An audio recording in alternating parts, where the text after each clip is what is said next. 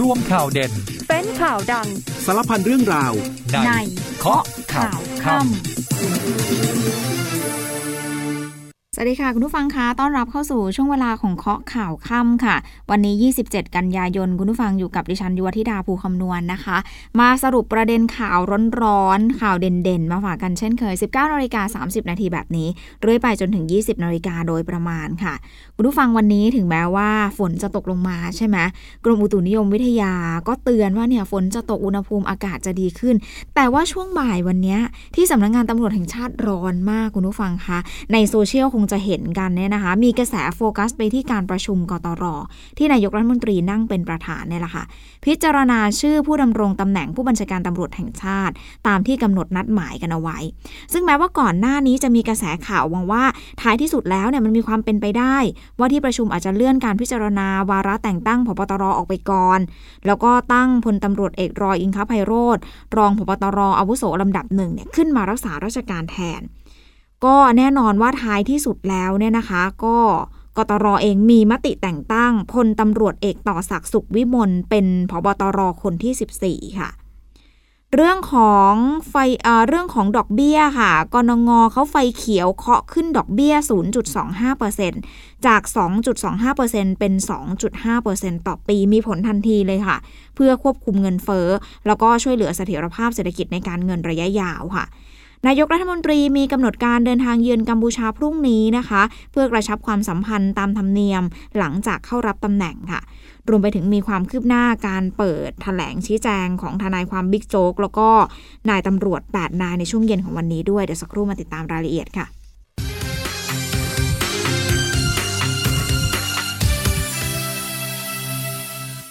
กลับมาข้อข่าวกันต่อค่ะ คุณผู้ฟังเริ่มกันที่เรื่องร้อนๆของวงการตำรวจนะคะ วันนี้คุณเศรษฐาทวีสินนายกรัฐมนตรี ในฐานะประธานกรรมการข้าราชการตำรวจหรือว่ากตร ก็เดินทางไปที่สำนักงานตำรวจแห่งชาติค่ะ ซึ่งถือเป็นครั้งแรกเลยนะคะ ที่นายกทำหน้าที่เป็นประธานการประชุมกตร ภายหลังที่เข้ารับตำแหน่งนายกค่ะ บรรยากาศเมื่อนายกรัฐมนตรีมาถึงเนี่ยนะคะ ช่วงเวลาสักประมาณบ่ายโมงครึ่ง ทางสำนักงานตำรวจแห่งชาติเองก็มีการตั้งแถวกองเกียรติยศตามประเพณีค่ะ นายกรัฐมนตรีก็ได้ตรวจแถว โดยมีพลตำรวจเอกดำรงศักดิ์กิติประพัฒน์ผู้บัญชาการตำรวจแห่งชาติ แล้วก็บรรดารองผู้บัญชาการตำรวจแห่งชาติต้อนรับอย่างพร้อมเพรียง ยกเว้นพลตำรวจเอกสุรเชษฐ์หักพาน ที่ไม่ได้มาร่วมงานในวันนี้นะคะ กำหนดการวันนี้ก็มีวาระที่สำคัญที่หลายคนจับตามองไม่ใช่แค่สื่อมวลชนละค่ะ เพราะว่ามีการพิจารณาคัดเลือกบุคคลที่จะมาดำรงดำรงตำแหน่งเป็นพบตรคนใหม่ หรือว่าแค่แต่งตั้งรักษาการพบตรตามที่มีกระแสข่าวกันแน่อะหลายคนก็รอกันอยู่ ซึ่งก่อนที่จะมีการประชุมกตรเนี่ยนะคะนายกรัฐมนตรีก็ได้เชิญ 3 คณะกรรมการตรวจสอบข้อเท็จจริง แล้วก็ข้อกฎหมาย กรณีการเข้าค้นบ้านพักข้าราชการของตำรวจชั้นผู้ใหญ่ แล้วก็เคหสถานอื่นหลายแห่งได้แก่คุณจัดชัยพรมเลิศ คุณชาติพงศ์จิรพันธ์ แล้วก็พลตำรวจเอกวินัยทองสอง เข้าหารือที่ห้องรับรอง ก็คาดการณ์กันล่ะค่ะว่าน่าจะเป็นการสอบถามความคืบหน้าในการสอบสวนคดีข้อเท็จจริง กรณีของบิ๊กโจ๊กเนี่ยแหละค่ะ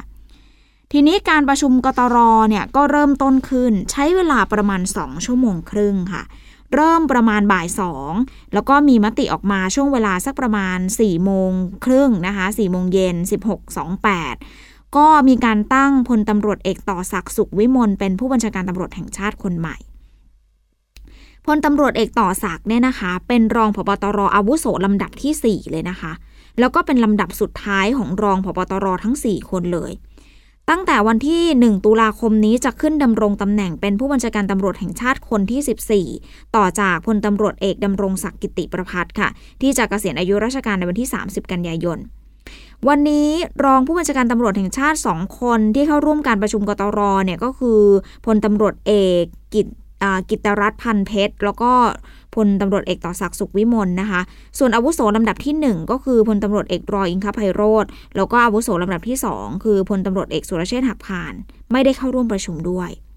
วาระการแต่งตั้งผบตรวันนี้ อยู่ในวาระลำดับที่ 65 เลยนะคะ เป็นวาระสุดท้าย แต่ถูกเลื่อนขึ้นมาพิจารณาก่อนเป็นวาระแรกเลยค่ะ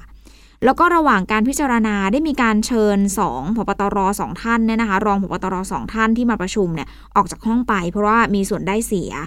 ทีนี้ทำให้ห้องประชุมเนี่ยเหลือผู้มีสิทธิ์ลงคะแนนอยู่ 16 คน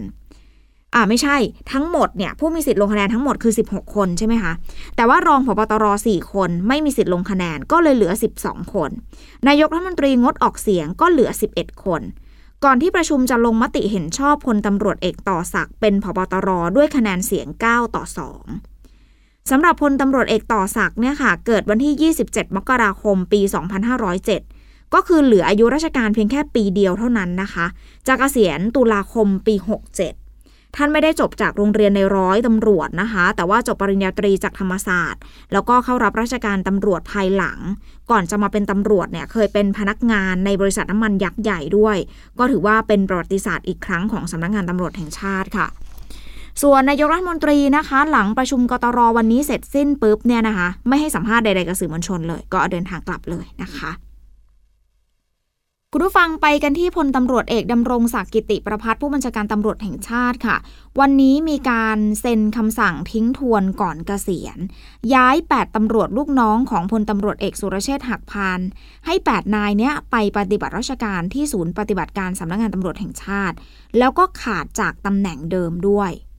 หลังได้รับรายงานเหตุข้าราชการตำรวจถูกดำเนินคดีอาญาในข้อหาร่วมกัน จัดให้มีการเล่นหรือว่าอุบายล่อ ช่วยประกาศโฆษณา หรือว่าชักชวนโดยตรงหรือทางอ้อม ให้ผู้อื่นเข้าเล่นหรือเข้าพนัน ในการเล่นทางอิเล็กทรอนิกส์ โดยไม่ได้รับอนุญาตจากเจ้าพนักงาน สมคบโดยตกลงกันตั้งแต่สองคนขึ้นไป เพื่อกระทำความผิดฟอกเงิน แล้วก็ได้มีการกระทำความผิดฟอกเงิน เพราะเหตุที่ได้มีการคบค้าสมาคม แล้วก็ร่วมกันฟอกเงิน ซึ่งสรุปง่าย ๆ แบบนี้คุณผู้ฟังเรื่องของพนันออนไลน์เนี่ยนะคะ เขาให้ 12 นายตำรวจ มารักษาราชการในตำแหน่งต่างๆก็เป็นการรักษาราชการแทน ซึ่งก็ถือว่าเป็นคำสั่งทิ้งทวนก่อนเกษียณอายุใน 2 วันข้างหน้านะคะ ใน 2 วันข้างหน้านี้จะเกษียณอายุแล้วนะ ก็ยังไม่รู้ว่าจะมีหนังสือร้อนๆให้เซ็นอีกใน 2 วันข้างหน้านี้หรือไม่นะคะ อะคุณผู้ฟังจากวงการตำรวจยังไม่จบมีคดีต่างๆ คือเช้าวันนี้ค่ะ ที่สโมสรตำรวจมีการเปิดตัวทีมทนายความในการสู้คดี ซึ่งทนายความที่เข้ามารับผิดชอบในการว่าความให้กับบิ๊กโจ๊กหรือว่าพลตำรวจเอกสุรเชษเนี่ยนะคะ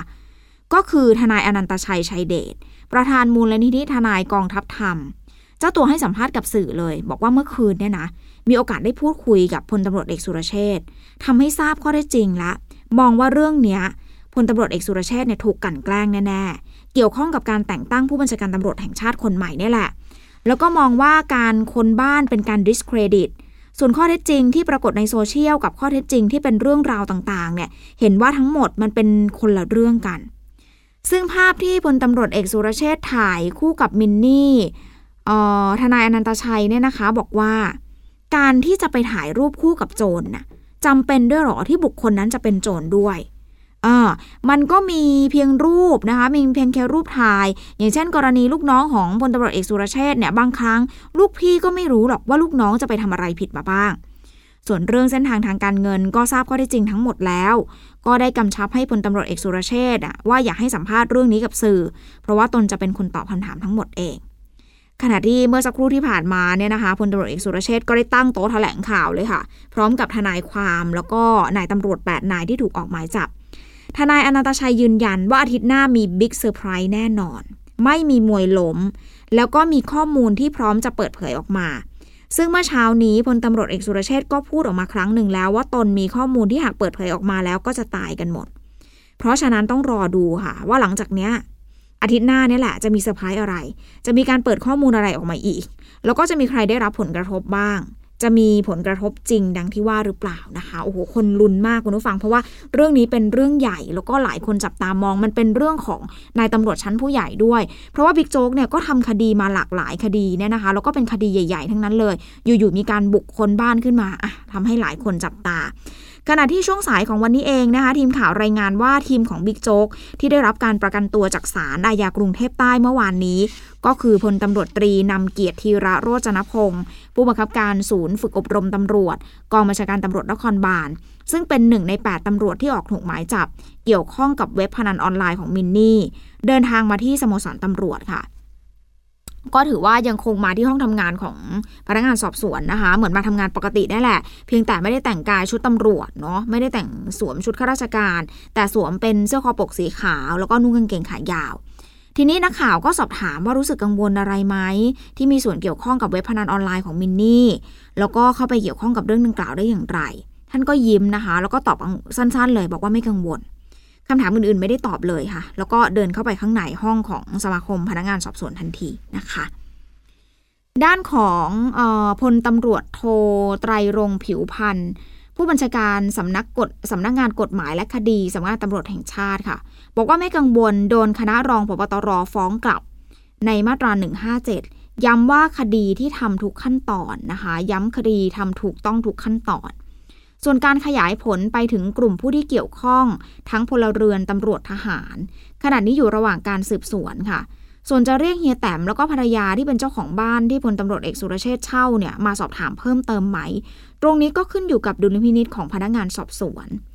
หลังจากนี้นะคะ แต่ว่าแน่นอนว่า มันไม่มีข้อมูลว่าบุคคลในครอบครัวของเฮียแต้มเนี่ยอยู่ในชุดทำงานของพลตรวจเอกสุรเชษด้วยหรือเปล่า ตรงนี้ยังไม่มีข้อมูล แต่ว่าแน่นอนยืนยันว่าผู้ต้องหาที่เป็นตำรวจ ยังคงให้การที่ไม่เป็นประโยชน์กับพนักงานสอบสวนนะคะ แล้วก็ปฏิเสธทุกข้อกล่าวหา ส่วนการสอบกลุ่มสื่อมวลชนค่ะ ให้มองว่ากลุ่มนี้อยู่ในกลุ่มพลเรือนนะคะ เขาเรียกว่ากลุ่มพลเรือนนะ จะมีการเรียกมาสอบในฐานะที่มีเส้นทางทางการเงินเกี่ยวข้องกับบัญชีหมา ของกลุ่มผู้ต้องหาที่มีการจับกลุ่ม ส่วนการรับเงินโดยตรงจากบัญชีอื่น ๆ ที่ไม่เกี่ยวข้องกับคดีก็ถือว่าไม่ได้มีความผิดอะไรนะคะ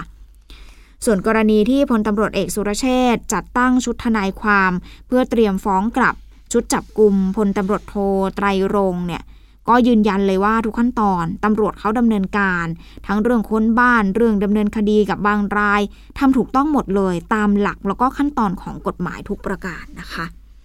คุณผู้ฟังเดี๋ยวช่วงนี้พักกันครู่เดียวก่อนนะคะ ไปติดตามภารกิจทหาร เพราะว่าช่วงหน้ายังมีประเด็นข่าวที่น่าสนใจมาให้ติดตามกันต่อค่ะ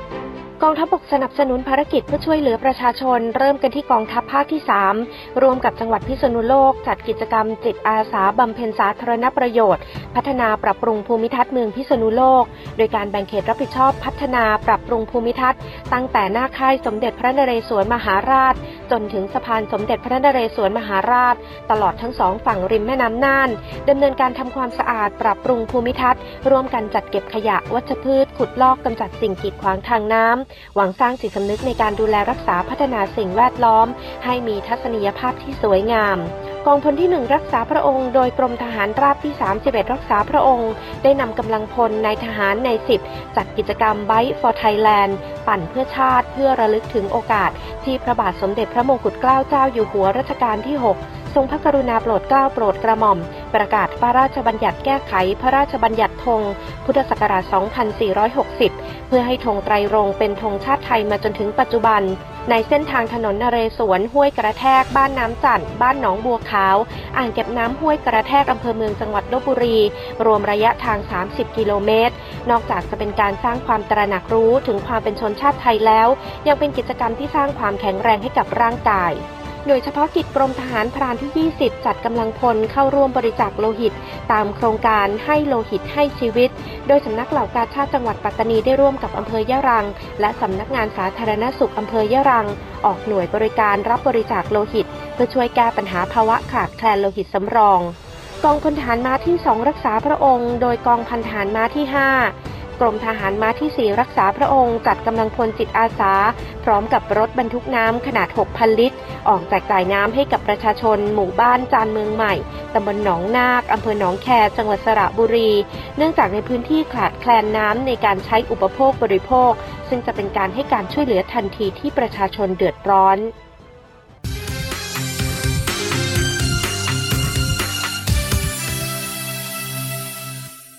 ช่วงสุดท้ายของข้อข่าวค่ำค่ะ คุณผู้ฟังยังอยู่กับดิฉันยุวธิดาภูคำนวณนนะคะ คุณผู้ฟังเรายังอยู่กันที่เรื่องของคดีความ ไปกันที่กรณีที่มีคนร้ายอ้างตัวเป็นเจ้าหน้าที่เรือนจำนครปฐมค่ะเขาไปหลอกเอาเงินญาติของ 6 อดีตตำรวจ ที่ถูกจับกลุ่มในคดีกำนันนกค่ะ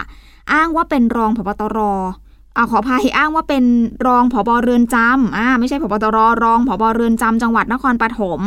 เรียกเงินญาติคนละเจ็ดพันแลกกับการดูแลหกตำรวจระหว่างถูกขังค่ะ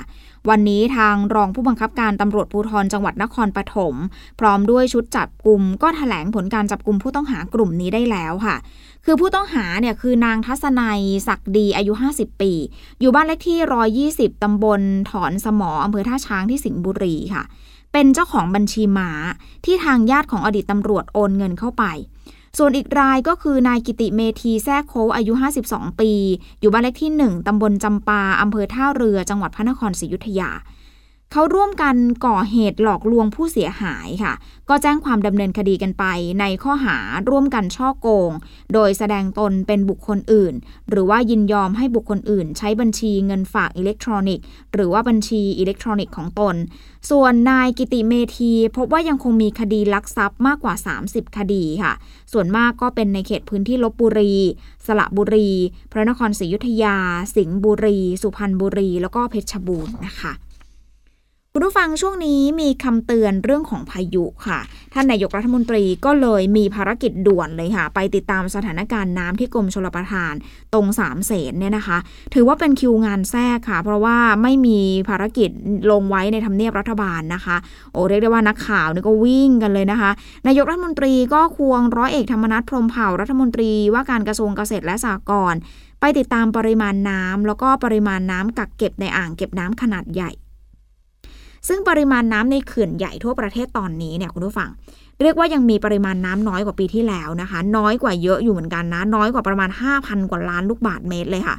ตอนนี้ยังรับน้ำได้อีกเยอะ รับได้อีกประมาณ 2,000 กว่าล้านลูกบาทเมตร ซึ่งปริมาณน้ำใช้การได้ทั้งประเทศตอนนี้มีอยู่ราว 2,500 ล้านลูกบาทเมตร น้อยกว่าปี 65 ค่ะ ส่วนอ่างเก็บน้ำขนาดใหญ่ 6 แห่งนะคะ ประกอบไปด้วยอ่างเก็บน้ำปราณบุรี อ่างเก็บน้ำกระเสียว อ่างเก็บน้ำทับสลาอ่างเก็บน้ำป่าสักชนสิทธิ์แล้วก็อ่างเก็บน้ำภูมิพล ตอนนี้มีปริมาณน้ำที่ต่ำกว่าเกณฑ์อยู่ที่ 30%ของความจุอ่างค่ะ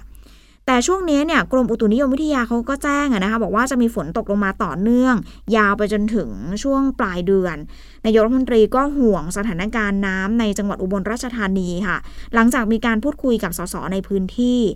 ก็คาดการณ์กันว่าจะใช้ระยะเวลาที่น้ำจะลดลงสู่ระดับปกติเนี่ยสักประมาณ 1 เดือน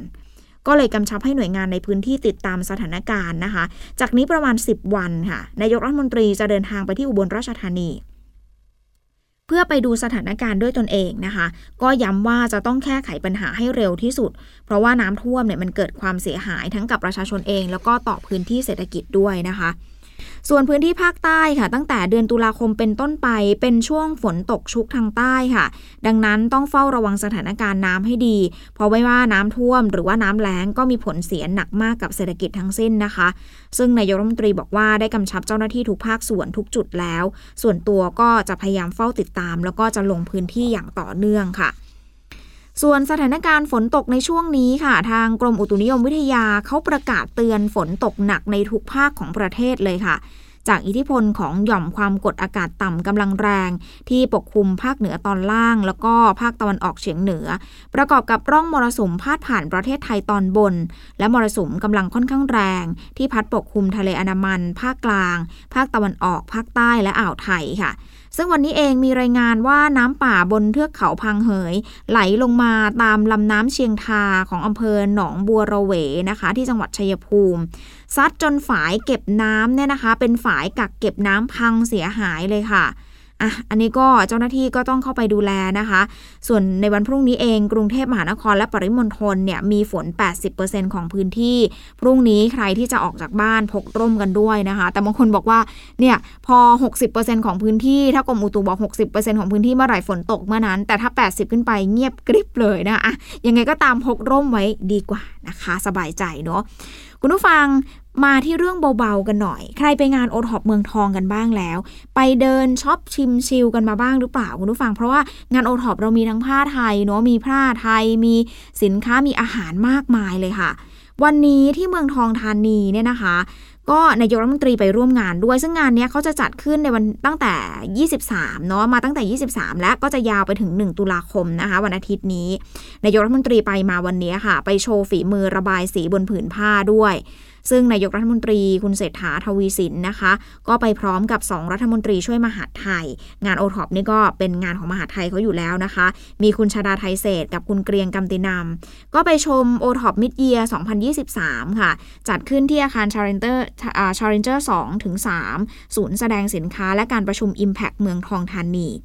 โดยนายกรัฐมนตรีเนี่ยให้ความสนใจเยี่ยมชมบูธผ้าไทยค่ะ ที่ถักทอแล้วก็เย็บปักโดยช่างฝีมือชาวไทย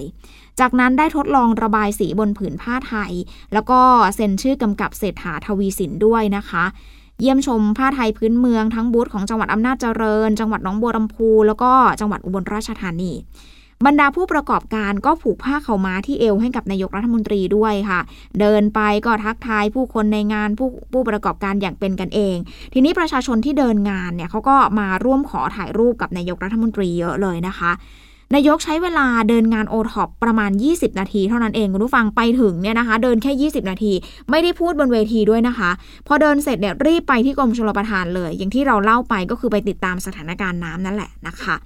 ใครสนใจไปซื้อของกินของใช้ผลิตภัณฑ์ที่เป็นผู้ประกอบการคนไทยแท้ๆเลยนะคะ วันนี้น่าสนใจคุณผู้ฟังดิฉันไปเดินมา มีเครื่องจักสานน่าสนใจมีกระเป๋าผ้าที่หูน่ารักมากเลยนะคะ เป็นงานแฮนด์เมดพอไปพอไปเดินแล้วเนี่ย ราคาก็ไม่ได้แพงมากนะคุณผู้ฟังกระเป๋าสานเนี่ยแค่ร้อยเดียว อ่าลองไปดูกันสำหรับใครที่อยากได้ ยาวไปอีกสักประมาณ 3-4 วัน ไปช้อปปิ้งอุดหนุนสินค้าของไทยกันได้ จะสิ้นสุดวันอาทิตย์ที่ 1 ตุลาคมนี้นะคะ จัดขึ้นที่เมืองทองธานีค่ะ คุณผู้ฟังหลังจากที่นายกรัฐมนตรีเข้ารับตำแหน่งเนี่ยนะคะ เดินหน้าทำงานอย่างต่อเนื่องเลยนะคะ ทั้งในประเทศแล้วก็นอกประเทศ พรุ่งนี้ 28 กันยายนมีกำหนดการเยือนกัมพูชาอย่างเป็นทางการที่กรุงพนมเปญค่ะ ก็ไปแนะนำตัวในโอกาสรับตำแหน่งใหม่ ในฐานะประเทศเพื่อนบ้านที่ใกล้ชิดกัน ซึ่งรองนายกรัฐมนตรีและรัฐมนตรีว่าการกระทรวงการต่างประเทศ คุณปานปรีพหิทธารานุกร ชี้แจงว่า 3 เรื่องหลักๆ ที่จะมีการหยิบยกมาหารือ ในการเดินทางเยือนของนายกรัฐมนตรีครั้งนี้ก็คือปัญหาชายแดน ปัญหาคอเซนเตอร์ แล้วก็เรื่องกระชับความสัมพันธ์ระหว่าง 2 ประเทศ โดยปัญหาแนวชายแดนค่ะ ก็คงต้องคุยกันในภาพรวมแหละ เพราะว่าเป็นประเทศเพื่อนบ้านที่มีอาณาเขตติดกัน ส่วนจะไปถึงเรื่องของขอบเขตที่มันทับซ้อนกันหรือเปล่าเนี่ยยืนยันว่าทางการไทย ไม่ไม่ได้มีเรื่องนี้นะ แต่ว่าทางกัมพูชาจะหยิบยกมาหารือไหมอันนี้ยังไม่รู้ ส่วนพื้นที่ทับซ้อนกันตอนนี้ก็ยังไม่ได้มีปัญหาอะไรนะคะวันนี้ดอกเบี้ยขึ้นอีกแล้วค่ะ คุณผู้ฟังตามมติกรงงเคาะขึ้นดอกเบี้ยอีก 0.25%ดังนั้นตอนนี้ดอกเบี้ยนโยบาย ซึ่งเดิมเนี่ยอยู่ที่ 2.25 นะคะ จะขยับขึ้นเป็น 2.5%ต่อปี แล้วก็มีผลทันทีด้วยนะคะ เหตุผลที่ขึ้นเนี่ยนะคะ ทางคณะกรรมการนโยบายกรงงคุณปิติดิษยทัศน์นะคะเลขานุการเนี่ยเขาบอกว่าเพื่อคุมเงินเฟ้อแล้วก็ช่วยเสริมเสถียรภาพเศรษฐกิจการเงินในระยะยาวด้วยนะคะ ซึ่งกรงงเขาประเมินค่ะ ว่าเศรษฐกิจไทยภาพรวมปีนี้อยู่ในทิศทางที่ฟื้นตัว แม้ว่าจะขยายตัวชะลอลงนะ แนวโน้มจะขยายตัว 2.8 ในปี 66 แล้วก็ 4.4 ในปี 67 นะคะ คุณผู้ฟังเรื่องนี้น่าสนใจเรื่องของเด็กๆ ในสถานสงเคราะห์ หลายคนตั้งคำถามกันว่าเอ๊ะเด็กๆเนี่ยเขาได้กินอาหารที่มีคุณภาพกันไหม ล่าสุดรัฐมนตรีวราวุธเอาจริงเรื่องนี้ค่ะแก้ไขปัญหาเรื่องนี้เลย โดยมีนโยบายที่จะผลักดันเพิ่มงบประมาณค่าอาหารให้กับเด็กและเยาวชน ในสถานรองรับเด็ก สังกัดกรมกิจการเด็กและเยาวชนค่ะ ซึ่งคุณวราวุฒิศิลปะอาชาเนี่ยบอกว่าตอนนี้ได้ให้ทางกรมกิจการเด็กและเยาวชน ไปตรวจสอบรายละเอียดมาเสนอแล้วค่ะ เบื้องต้นรายงานมาว่า ทราบมาว่าสถานรับรองเด็ก 31 แห่งทั่วประเทศเนี่ยนะคะ ดูแลเด็กและเยาวชนถูก0ถึง18 ปีกว่า 5,000 คนเลยนะคะ คุณผู้ฟังฟังข้อมูลนี้ดีๆนะ ในหนึ่งวันเนี่ยต้องกินอาหาร 3 มื้อใช่ไหมคะ เพราะว่าเด็กเป็นวัยกำลังโต เด็กๆ ได้งบประมาณค่าอาหารแค่วันละ 57 บาทเองค่ะ คนละ 57 บาทต่อวัน เฉลี่ย 3 วันอยู่ที่มื้อละ 19 บาทแค่นั้นเองน้อยมากนะคะ ถ้าเทียบกับเด็กและเยาวชนที่อยู่ในความดูแลของหน่วยงานอื่น ๆ คือคุณภาพของอาหารเนี่ยเป็นสิ่งสำคัญเนาะคุณผู้ฟัง เพราะว่ามันเกี่ยวข้องกับพัฒนาการการเติบโตของร่างกาย แล้วก็จิตใจของเด็ก เพราะฉะนั้นเรื่องนี้ต้องมาทบทวนกันใหม่ ตอนนี้ก็เลยได้ให้มีการสำรวจสัดส่วนที่เหมาะสมว่าจะเพิ่มเท่าไหร่ เพราะว่าแต่ละวัยเนี่ยมันแตกต่างกันนะคะ ก็ให้ไปตรวจสอบมาเนาะ คุณผู้ฟังต้องยอมรับเลยนะว่ารัฐมนตรีวราวุธเนี่ยอยู่กระทรวงไหนเขาก็ทำงานอย่างเอาจริงเอาจังนะคะคุณผู้ฟังปิดท้ายกันที่เรื่องนี้ค่ะ เรื่องของที่ดินจังหวัดราชบุรีของคุณธนาธรจึงรุ่งเรืองกิจ วันนี้ศาลมีคำสั่งพิพากษาให้กรมที่ดินชดเชยค่าเสียหาย 4 ล้าน9แสนบาท พร้อมดอกเบี้ย 3%ต่อปีค่ะ หลังชี้ว่าที่ดินดังกล่าวซื้อมาโดยสุจริตนะคะ กระทรวงมหาดไทยวันนี้มทหนึ่งคุณอนุทินค่ะ ก็ต้อนรับคุณโรเบิร์ตเอฟโกเด็กนะคะ ซึ่งเป็นเอกอัครราชทูตสหรัฐประจำประเทศไทยเข้าพบที่กระทรวง แสดงความยินดีในโอกาสที่คุณอนุทินเข้ารับตำแหน่งด้วยนะคะ หมดเวลาของข้าวขาค่ำค่ะ กลับมาพบกันใหม่ในวันพรุ่งนี้เวลาเดิมสำหรับวันนี้ดิฉันยุวธิดาภูคำนวณลาไปก่อนสวัสดีค่ะ ลกข่าวทั้งวันให้คุณรู้ข่าวไม่ตกประเด็น ช่วงเคาะข่าวค่ำกับพิธีกรคนข่าว พบกันทุกวันจันทร์ถึงวันอาทิตย์ไม่ควรพลาด เพราะคุณจะไม่ตกข่าวที่คิดแล้วเคาะ ทุกวันส่งตรงถึงคุณ ตั้งแต่เวลา 19นาฬิกา30นาทีถึง 20นาฬิกาโดยประมาณ ทางสถานีวิทยุในเครือกองทัพบบก